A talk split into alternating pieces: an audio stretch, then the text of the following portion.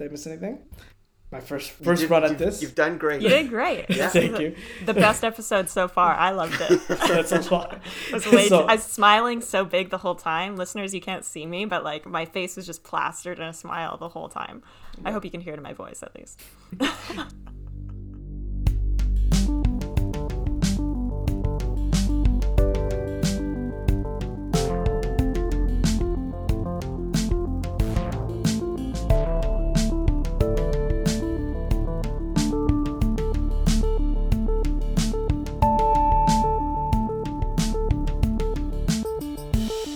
Welcome to Not Yet a Doctor, the podcast where by the end of this episode you'll be rethinking all of your life choices. Um, I'm Om.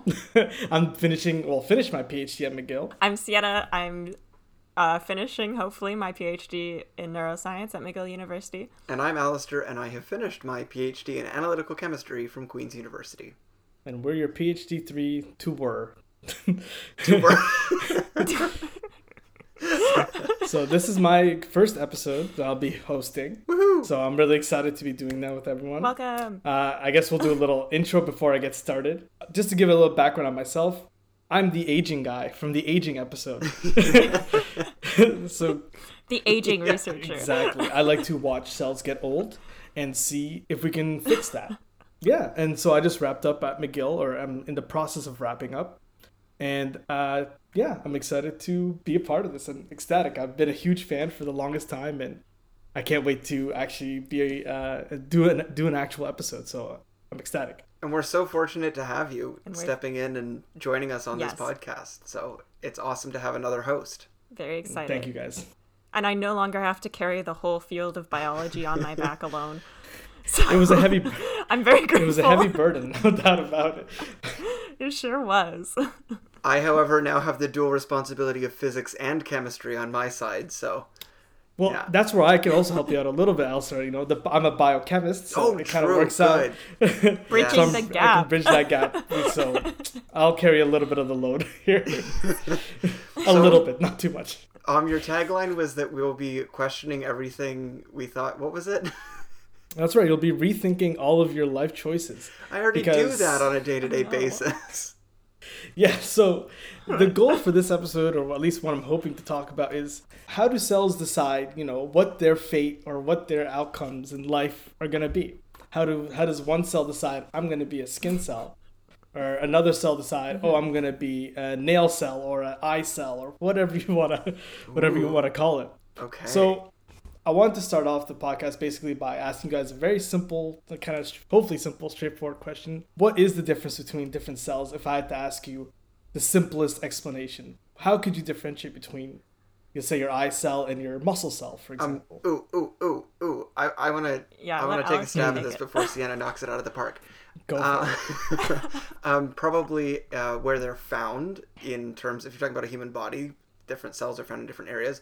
Um, and then they will also have probably a different expression of proteins and organelles and different things in it. Like, I don't know, I'm spitballing here, but I think muscle cells have a lot of mitochondria in them because they have to produce a lot of energy to do the muscle thing. But as we learned about in our um, episode on stem cells, all cells basically come from a single cell, a stem cell. You nailed it. So, but I'm really excited to learn how this happens. Exactly. So I'm gonna be avoiding like the developmental part of this and just really focusing on like how does the job how does the cell know what job to do? Mm. But I think you've nailed it on the head. So mm-hmm. different cells will effectively express different proteins, right? Like a muscle cell will have contractile proteins. You kind of and will have more mitochondrial proteins than other cells. Mm. Whereas like an eyeball cell will have, for example, photoreceptors. I don't your skin doesn't need photoreceptors, so why, you know, why express them? Why have them? And this also you can see this these effects also like taking place in your RNAs as well. Because your RNAs make proteins, right? So you'll have more of those same set of RNAs uh, in individual cells. And we can actually see that. You know, we can do proteome analysis, which is like your different types of proteins that you have in each cell, or your transcriptome, which is your RNA transcript. So we can actually uh, see that uh, when we actually look into the cells. So yeah. Don't forget the epigenome analysis. Oh, we're gonna get to the epigenome. Spoiler alert! Red alarm here. We're gonna get into that. So, you know, all of our cells have the same DNA, right? Like that's what makes you unique uh, to a large degree, and what makes us also the same in other ways. Um, so the question ultimately is why don't cells just express all the same protein? How does your uh, skin cell know not to make photoreceptors or contractile proteins? Why doesn't your I don't know your your nose just decide one day I'm gonna be a foot, right?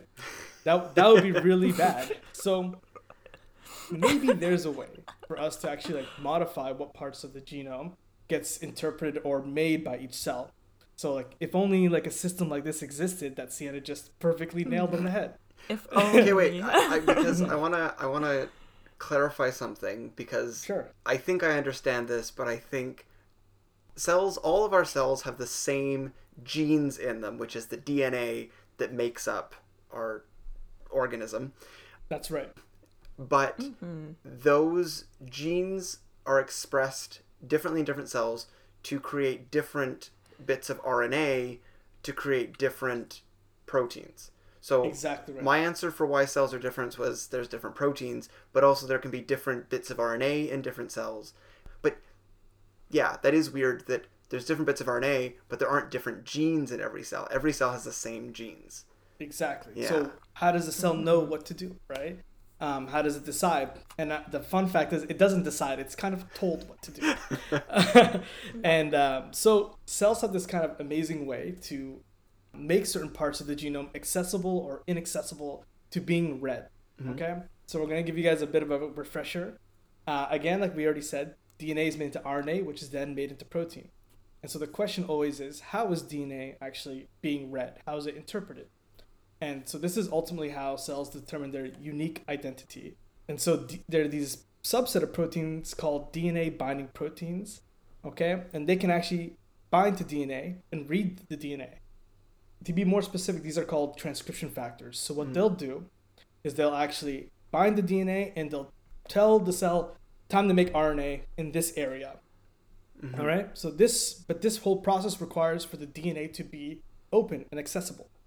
So if it's not open or accessible, there's no way to read it. It's blind to it, right? Mm-hmm. And so there are two levels of accessibility. One is inherent to the DNA itself, and another one is a structural part of the DNA, which we call like the chromosomes, right? We know about chromosomes. Mm-hmm. And this is what we call like the epigenome, or the above the genome, one layer above. The genome is all the same in every cell in your body, at least it should be, right? Mm-hmm. And so the changes between cells are, or the differences between the cells are the epigenome, Okay.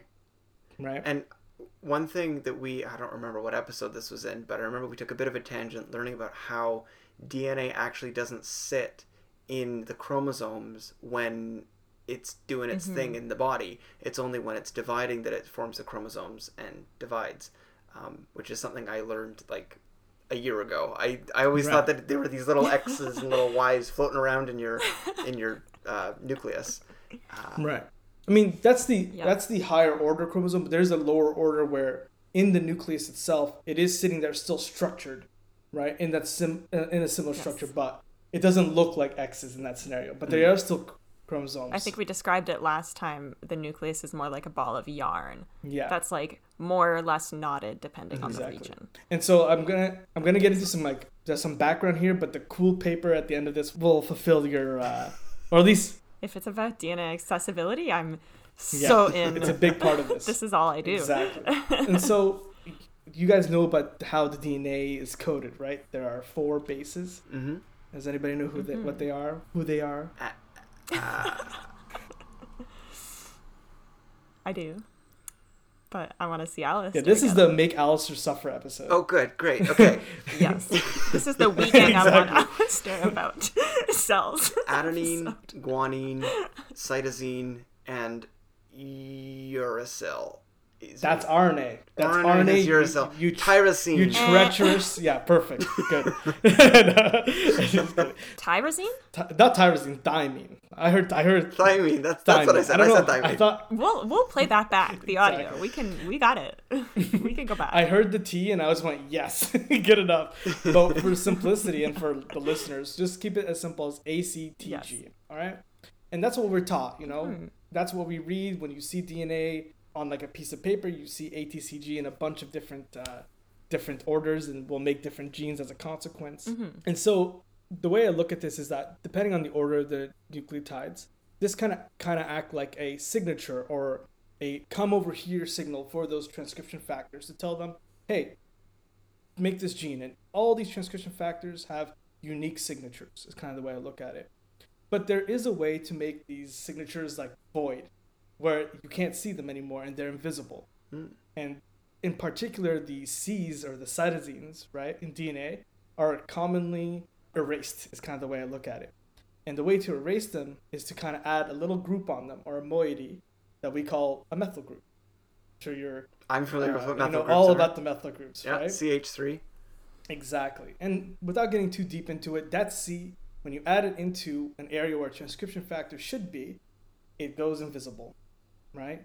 Just to keep it as simple as we can. And so now suddenly we can't make the gene that hangs out in that area anymore. So I know you want to keep it simple, but I want to dive into a little bit here. Does it for it. actually refold the gene, the DNA, so that the it basically creates a loop of this bit and the transcription factor kind of jumps over it? It's not quite that. It's in this scenario where we're affecting the DNA directly. Mhm. It's actually just the transcription factor has basically seen its sequence. Let's say it's Gattaca, okay? And if that C is gets modified, it only sees Gatta, and it's like I don't belong here. I shouldn't be binding here anymore. Oh. If- It has to do with like the high specificity of proteins for what they're able to And bind it's simply to. from So modified C just doesn't look the same as a and so it's C. just by methylating a cytosine. exactly. Wow, adding just one little carbon group. That's really cool. hmm And so that process is known as DNA methylation, right? Mm. If your signature site mm-hmm. is methylated, transcription factor can bind or make any more R- of that RNA or protein, right? And like the way I look at it is like terms of service. so like a cell is signing where they're told to be si- like, where they're told to sign, and it doesn't matter anymore. And mm. so we won't. I'm not gonna get into like how certain signing decisions are made, like why Rogers tells you to do this or why Verizon tells you to sign here or Google. I'm not gonna. We're not gonna get into that. That's higher level stuff and above our pay grade. Um, and it probably would require like ten episodes for us to get through. And it's it's it's genuinely boring in my opinion. so I'm good. Your s- cell biology is never boring. Please. Hey, at least you're honest. developmental. I, I will say this, and I mean this with peace and love to the developmental biologists. But what they do is very hard, and I could I couldn't do it. That's the way I'm gonna put it. Developmental biology is one of my favorite biology. It's the cornerstone of a lot of everything, right? But And it's so interesting. I can't. I can't do it. So beyond DNA methylation, there's an even higher order way of doing this, right? So in the case of humans, we have our DNA, and it's tightly it's organized into our 23 pairs of chromosomes, right? I know we talked about that only being uh, during division, but we have our chromosomes, and so DNA is super super organized, right?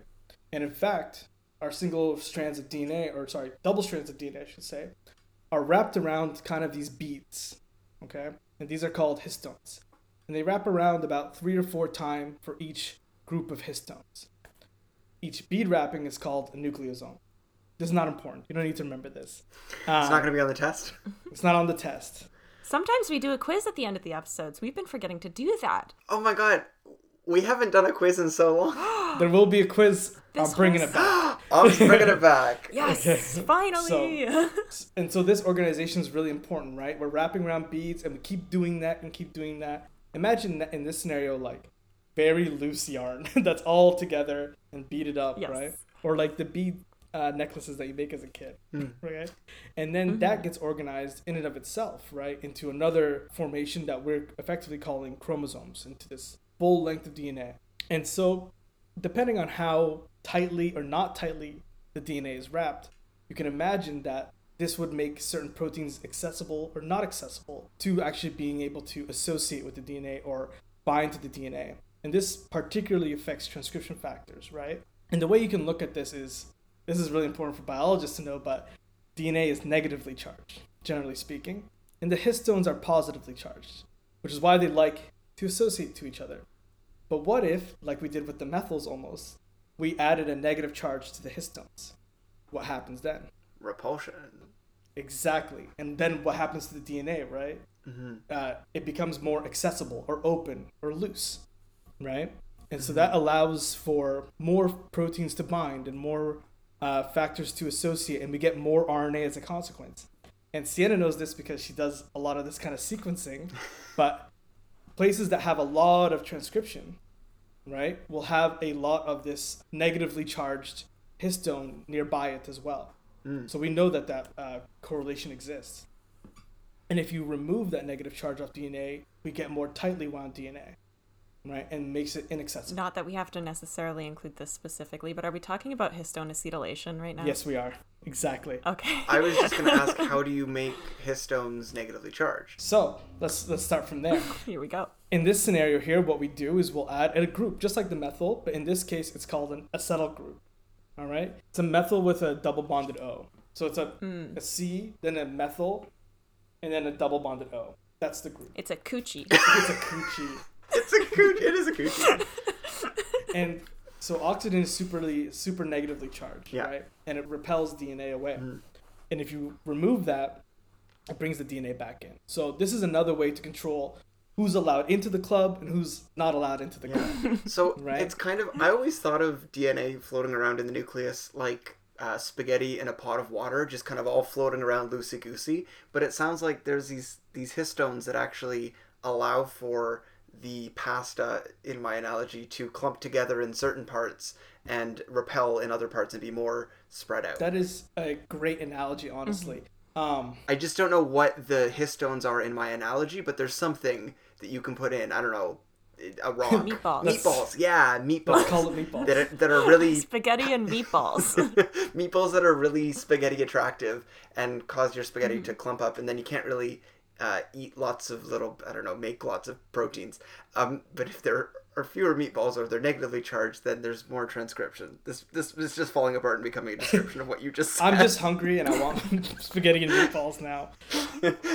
But I think I think we've got the idea right, where basically, like you said, if things are twi- tightly wound, we don't get many, much activity. Whereas if things are loosely bound, we can get lots of activity, and that's in a nutshell the epigenome, right? Without getting into more complex mm-hmm. things, and it gets way more complicated than that because proteins don't act in isolation; they act in groups. But we're not going to get into that. right. Mm-hmm. So now this brings me into my personal side and where I'm gonna kind of hopefully break your brains. We'll find out. As you guys know, I'm the aging guy. I try to be the aging guy. And one thing we know in the aging field is for some reason, two weird things happen as you get older to your cells. And this happens to all of your cells, right? The chromosome loosens and suddenly becomes more readable to all cells. And we also have this other part where the DNA becomes more methylated. So it's like also being repressed in other parts. And so like the genome is in tatters over time. And you can imagine what this does to a cell's identity. If certain cells are only able to read certain areas, and suddenly as you're getting older, those areas are becoming more accessible, but then other areas are being shut down. As you're getting older, the cells suddenly don't know what to do anymore, right? They go through like a, a late life crisis. Exactly right.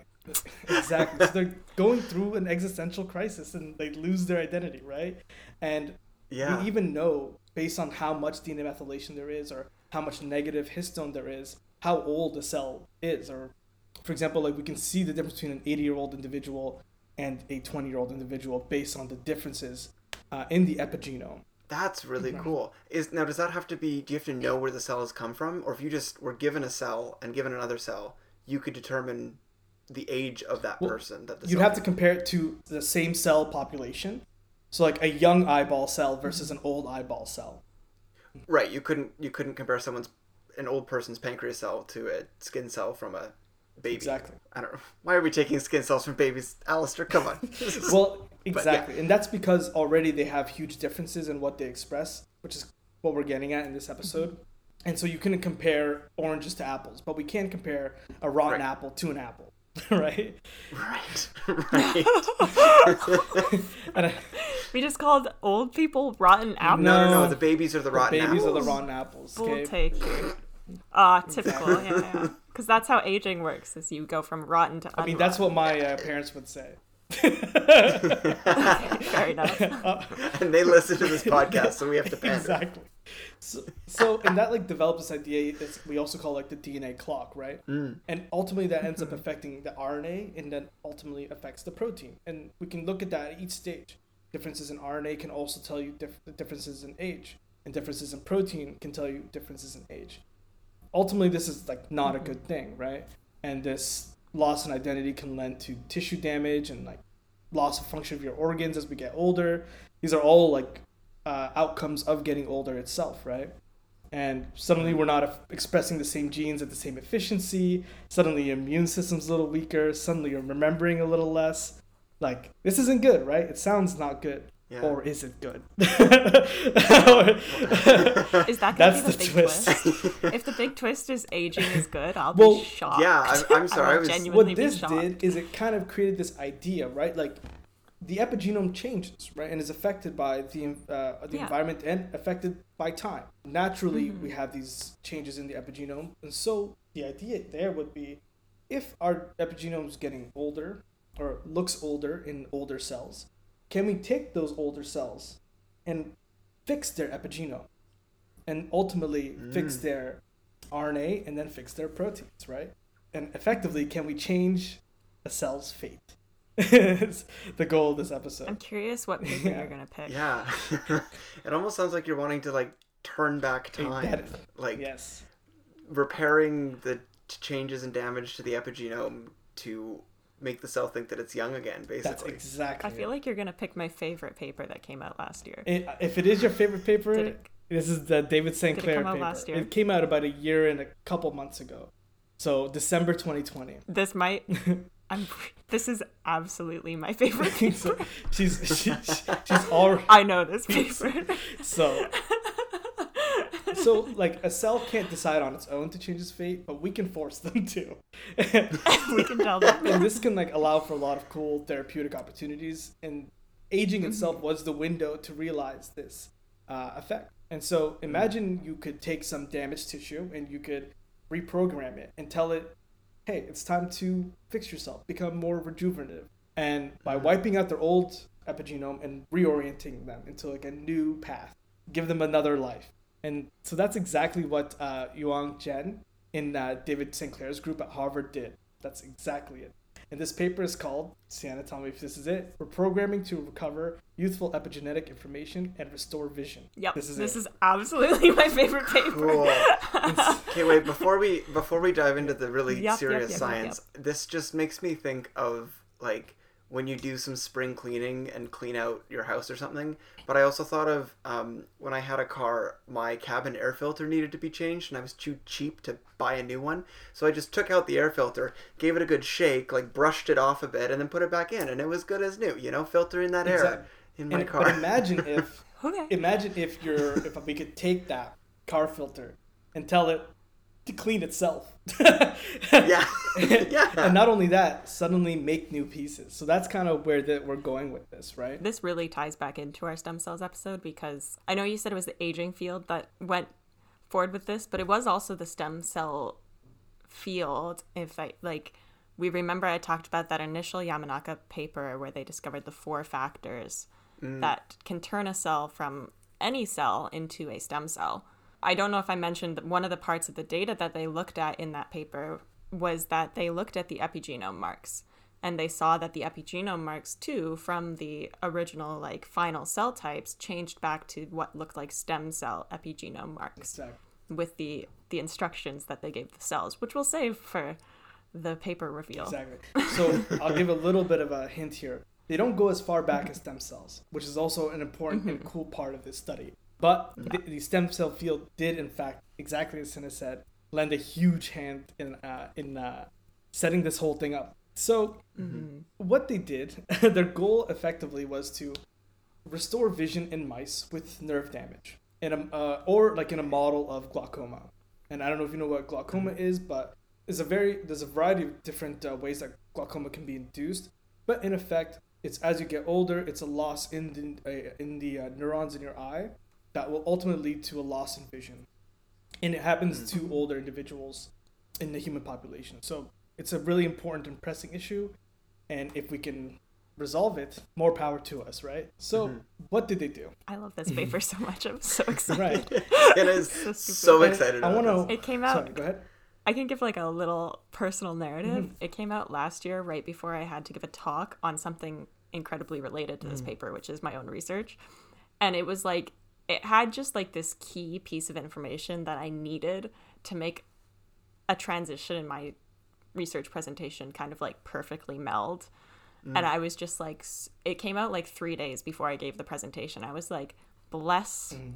bless Harvard, bless the heavens, bless whoever, like bless the whole world for producing this paper exactly when I needed it to make this like beautiful point in my talk about the epigenome, transcriptome, and aging and injury. Exactly. This is also why this is like Such a good this paper. paper is near and dear to my heart. David Sinclair is a big inspiration to a lot of the work that I do because he's like awesome Mm-hmm. about taking all these different fields and just like, pushing forward therapeutic and I love that.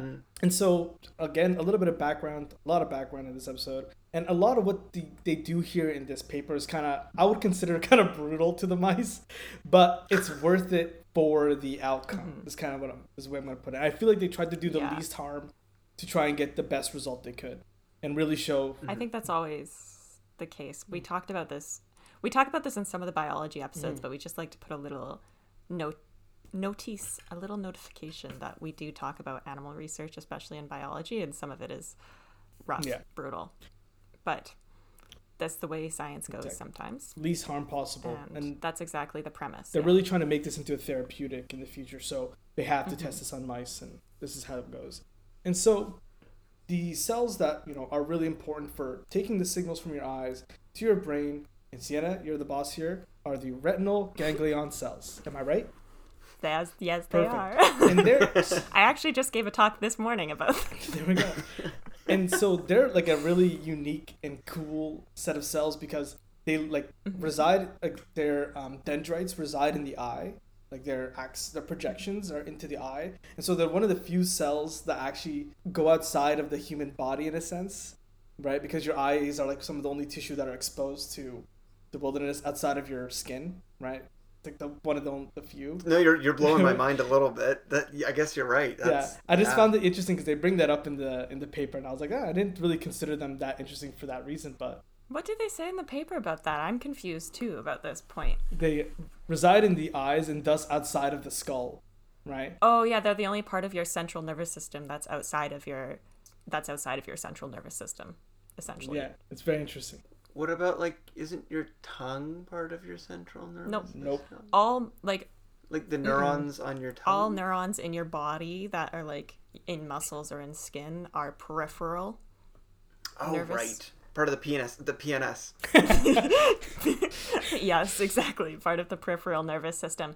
But the eyes are Mm. part of the central nervous system despite residing outside of your skull. Quick stupid question. Mm-hmm. Central nervous system is like brain and spinal cord And eyes. and eyes. Yes. Uh, peripheral nervous system is everything else that has neurons. Um, basically. I think so. I would agree. I would say it's a I pretty Okay. good way to Pretty describe it. sure that is accurate. Okay. I mean, I'm, I'm just picturing those creepy central nervous system diagrams, which it's literally a brain with eyes, Yes. Yes. spine. Yeah. So typically, what happens as you age, these if you were to damage these, um, I'm gonna call them RGCs to make my life easy. Love that. If you damage these R, if you damage these RGCs as you're older, they can't regenerate. But in young folks, they can, right? And I'm talking really young, like developmental Mm. baby age, below baby age, right? Uh, maturity is effectively when you're young, a young child and above. Um, and so they slowly lose their ability to actually regenerate. What they did is they actually went in and they crushed the optic nerve of these mice, Oh, right? Which effectively rendered the mice blind, right? In one eye. And they did this in one eye. Clarify for Mm. everyone That's listening, our listeners. You only ever do this in one eye of a mouse. Exactly. Not that that That'd necessarily makes it less rough, but it also does make it less rough. And what they did next is the the goal is you know crush it, fix it. And so to fix it, here's where we get into the Yamanaka and stem cell episode. So go back there for a bigger explanation for that. but the Yamanaka paper effectively, what their goal is is to take cells or any type of cell is the ultimate goal, and revert them back into a stem cell, into what we call iPSCs or inducible pluripotent stem cells. If you remember from the episode, pluripotent means can become any cell after that. Mhm. Is that right? Not the extra embryonic tissues, I think is Important caveats. I think. I say. Listen to the episode. exactly. Don't listen to And us. so- listen to the episode. the um, Yamanaka proteins, right? This is a set of four different proteins, and they're, MYC, OSC4, SOX2, LKF2. Not important for you to remember them, viewers or listeners. What's important is the acronyms MOSK. And if you give these to a cell, they will become a stem cell. That's the dream situation, right? And of course, the problem with that in a therapeutic scenario is that we don't want the eyes to go back and become stem cells. We want them to still stay as retinal ganglion cells. We don't want to completely, uh, you know, completely uh, give them amnesia. You can look at it that way. We want to just restore them to like a more youthful state. So what St. Clair did, which is kind of clever, is they just took one out. They took the M out, and they left in OSK. All right, in this group of Yamanaka factors. So we'll call it Yamanaka light. all right, and uh, they put it into a completely harmless virus that we call, you know, AAVs. Again, not important, but allows them to express these three proteins, OSK. And then they injected that into the eyes, and they wanted to find out can, if we do this, will this restore their identity? Will they go back to being a young person but not forget everything they're all about, it's- right? I think important mm. to note for our listeners that is when you when you cause this type of damage to the optic nerve, which contains the axons of the retinal ganglion cells, so just the fiber that carries information from them, their cell body and the retina to the brain, when you crush this, there's like a lot of things that happen downstream. One, the axons degenerate, but two, a large proportion of these cells then also die because of the damage. So you not only like Exactly. losing the ability to transmit the signal, but you also then end up losing the cell. So not good, right? Mm-mm. So putting back these three proteins did this amazing thing, and you guys will be able to see it here in this image. And this is just staining for the actual um, The axons, yeah. themselves.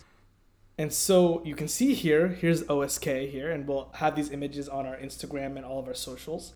So they were able to Wow. actually uh, promote regeneration of these cells, right? So they injected they injected this virus. I actually had a question Mhm. about that. So I was wondering how they would get these factors into the eye, and I was thinking you just make the factors and inject them in. But you're saying that they actually found a virus that doesn't cause any adverse effects other than it is basically like a bubble Yep. envelope for the factors. And it shows up at the door of the axons like knock knock knock. Here's your regeneration factors. Go be a kid again. That's what they're. they're chi- it's called chimpanzee adenovirus, and we have like a whole subset of them. So uh, they crushed these, expressed the genes, and they saw some restoration in the actual retinal ganglion cells. So that was a great start and good hope for what's going to happen next.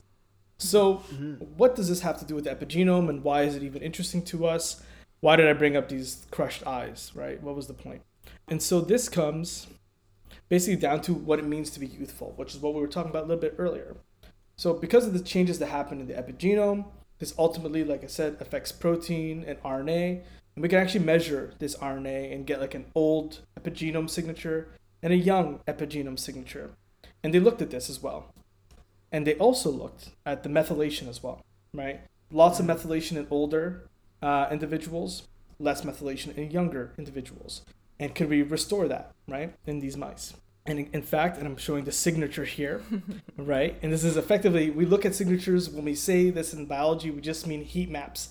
And what you can really see is a lot of blue and then a lot of these red genes that are highly expressed in these young, right? And these are the genes that are expressed by retinal ganglion cells. And if you see here in the older or second column, it's exactly what I was talking about earlier. Like there's this leakiness that happens when you become older and you start expressing genes you're not supposed to express. And you start losing genes that you, you know, up here is completely black. And you're losing genes that you should express a little bit, right? So this whole phenotype changes. But the moment that they add this uh, adenovirus, right, this AAV, with the OSK genes, they kind of get this restoration, not complete, but a good amount of restoration back into a young uh, epigenetic state. right? Epigenome state. And we're seeing, and we when we look at the methylation, that's exactly what we see. A lot less of the methylation once they've added these three OSKs. So a part of what it means to be youthful, right, is like restoring the terms of service that you had at the beginning of being like a young cell, right? Yeah. And as you get older, you're slowly, you know, breaking the terms and you're taking advantage of different things or whatever, right? you know, but uh, in this scenario here, you're going back. So they also did this, and again, I was saying this. This is what I felt was kind of rough on the mice, where like how they induce glaucoma, right? Yeah. Um, because mice I normally don't get glaucoma. It's not a typical uh, phenotype. Mice don't live long enough for most aging related diseases Exactly. in general, but definitely not glaucoma. Exactly. And so what they did, and I have another picture here, is they use these micro beads. Okay, these micro beads, what they do ultimately, right, is they increase the pressure in the eye. Okay, and they lead to a loss in the vision or like death of the retinal uh, ganglion cells. So you're telling me that when I was a kid and I used to like hold my hands on my eye and push my eyes and see those like fun patterns and colors, I was actually damaging my eyes. I wouldn't go that far. No, I wouldn't go that far. No. if I if I kept that pressure on long enough, I would get, lead to neural degeneration. I wouldn't. not, no. Yeah, probably not. It's not that Okay. bad. Okay. This would have It's to be not like that kind of pressure. Oh, okay. Exactly. And then what they did to test the loss of vision again, I think a bit of like a evil chamber, right? Like a what is so they put them into this kind of how do I put this? a fun house? A fun house. Thank you.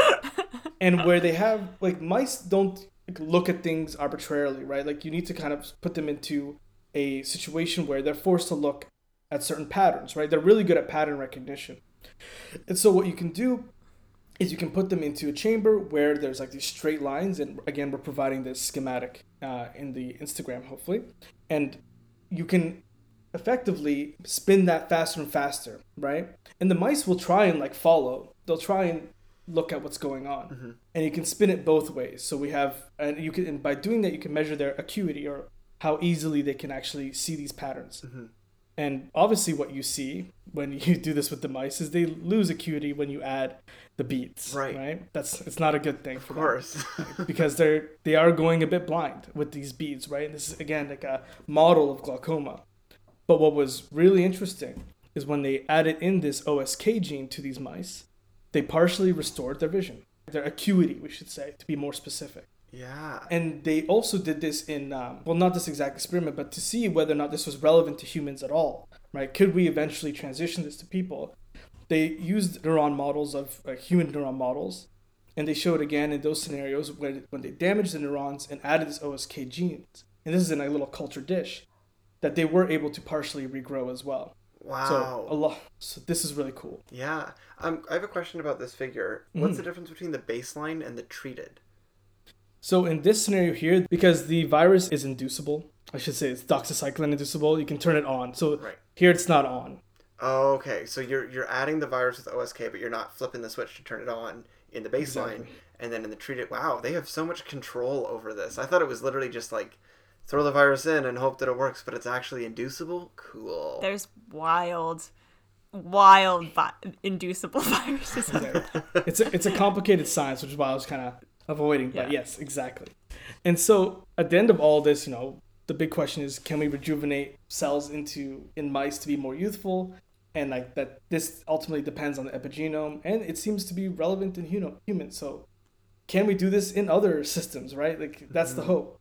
So this will, you know, with time, hopefully, you know, this will tell us whether or not this is relevant to people, uh, whether or not we can use this in other tissues and other organs, and you know, we'll just have to keep putting these mice through a little bit for, you know, some hope in the um, in the regenerative field as well. So this is like a huge big breakthrough, and I really love this paper.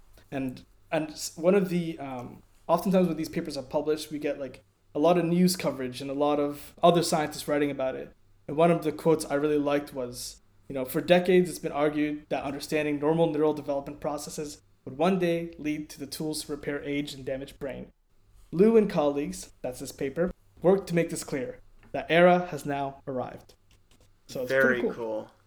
Very cool, right? And so, So- in your oh. non non doctor non medical doctor opinion, do you think as a treatment for a person with glaucoma, injecting this virus that has OSK, the OSK factors, could be a therapeutic. Not only could it be, it, it's in clinical development. It's already now. in clinical development. It's It's in cool. It's in, It so is? it's yeah, it is. So Sinclair has a company that he started recently, and also I had the opportunity to meet with one of the investors before this paper was published, which was really cool as well. Wow. And so there's people who are pushing to you know get this out there. yeah, because I mean, So it's I don't know, but I don't think there is really a treatment or cure for glaucoma right now. no. So No. to have No. this be an option is super cool. It hasn't passed like phase one or any of that yet. It's Right. just in development to start that. Yeah. Yeah. So his company is pushing that. But it is like a gene editing and like this type of like cure or therapeutic is really new, but it's not that new because we do have an AAV gene therapy that was, I'm pretty sure, approved for spinal muscular atrophy. So Oh, there's spinal muscular atrophy, the specific type, kills kids before they're two years old. Essentially, like there's no cure, it's a genetic disease, and there's an AAV gene therapy that has had huge success wow, in pretty much curing the disease. that's really and they cool. just inject it in because it's another well, it's another neurological disease, so it affects motor neurons in the spinal cord, and so they inject it into the spinal cord cool. and yeah, it's really remarkable how well it works. Unfortunately, it's insanely expensive, Mm, so not really accessible. yeah, But hopefully, with more development on therapies like these, things will get cheaper because it's really cool. Gene therapy is really cool, and it really should be accessible because it can do amazing things. and even like on a therapeutic side, that's really neat that it's already being used for certain diseases, but also just from the idea of being able to take cells and take aged cells and make them young again. That's a mm-hmm. really cool application that isn't necessarily just for therapies of specific drugs Yeah. or therapies of specific diseases. It's it's really cool that something that I would just think of as a one-way street, like a cell going towards older age and death basically is actually potentially reversible. Yeah, it's definitely not a one way street, which is the really cool thing about this. And we're like part of my new job as well as that. I work in the gene therapy group, Mm. so in the rare disease research unit. And this is exactly what we do. We try and find diseases where, for example, you lose functionality due to like one change in the genome that can cause uh, disease, and that often happens with like rare repeat diseases like Huntington's or ALS, things like this. Mhm. And you can replace the gene by doing AAV, for example. Cool. Right. Yeah. Okay, so quiz time. Oh, Let's keep it simple. Oh man, so we haven't done. I have to say, we haven't done a quiz in probably half a season, if not longer. I know. I don't know why I why can't it believe stopped. we forgot. I completely forgot Me that we did quizzes. I like completely forgot, which is wild because it was iconic. Yeah, I know. I really enjoyed them. Uh, but yeah, let's test our knowledge. Listeners, Test get out your pens and papers. All right. So Oh, but our buzzers, we got to Oh, do our of course. Exactly. buzzers. I totally. for- that's I what I was gonna ask next. There was like a whole season that we didn't have quizzes, so uh, I'm I'm glad we're bringing it back. Glad glad you're bringing it back on. All right. So, Alistair, what's your buzzer? Uh, what's my buzzer? Let's go. Let's Oh, go. why do I have to be first? I uh, Someone had to be. my buzzer is gonna be um, and that's Perfect. the sound of the transcription factors uh, deleting aging effects in cells. Perfect. Sienna. Um, my buzzer is gonna be Bing Bong. Is there a reason for that? No, All right. No that's worries. just what it is. okay. So, first question: What are the modifications or changes that can cause changes in how transcription factors read DNA? Alistair. Uh, one of them is methylation of cytosine. Good. Bing And what's the other one? Oh, see that? Oh, Acetylation of histones. Beautiful. So that's adding a mm-hmm. negative charge to the histone, right? yeah. Also, Beautiful. methylation of histones, but we didn't go there today. okay, We didn't go it, there. Sienna. You study this. Because methylation of histones adds a whole other th- three dimensionality to this. That's so complicated. Mm-hmm. Next question. In the context of, well, let me put it this way: the Yamanaka factors. I'm bringing it back to old, old episodes. Okay, yes. there were four act, four letters. Okay, you guys remember what they are? M O S and K. Perfect. Don't ask hmm. me. and what do you want to know what the genes for. are? Bing bong. this is gonna be a tie. Oh my god. Mick, Okay. Oct 4, Sox 2, and KLF 4. I now remember why we stopped doing quizzes because Sienna just kept adding questions in so she would win. This this is really unfair because like I I know this. I've taken courses in this. I'm, right now the scores. I'm gonna say one one because I'm gonna give everyone half. Sure. I'm gonna give Fair everyone a half point for those. Okay. The next question is: As we age, what modifications are lost, and what are gained? Bing bong. Blue, blue, blue, blue. Sienna. Sienna got it first. I feel bad, but um methylation of DNA is gained and acetylation of histones is lost. That's correct. Sienna up one. And in this in this uh, contest, But of also we have there's more senescence of the cells. I don't know. one. I'll give Throw you back one. to our senescence episode. 1.5 to 2. I would like to And- say, interrupt for a moment. Um, yes, Om is our new host, but he is also our senescence guy, and you should go back and listen to that episode because that's also related to today's episode. So, Very true. Uh, and the last question, okay? What types of cells were crushed? Alistair. The neural ganglion cells and oh my god, GCs. oh my god, give bang you bong, a retinal bong. ganglion, Retinal cells. ganglion. Oh, did I say neural ganglion? I'm going to give Alistair half and one to Sienna. The score is 3 2 in a. in this quiz. If I did not win this quiz, it would have been embarrassing. This is true. This is true. It was a gimme, honestly.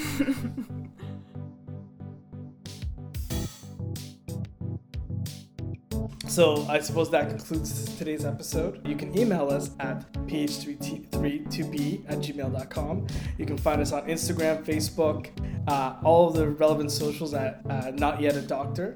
So ultimately, I'm Om, I'm Sienna. And I'm Alistair. and we're your PH3 3. Maybe. Nailed it. Well done.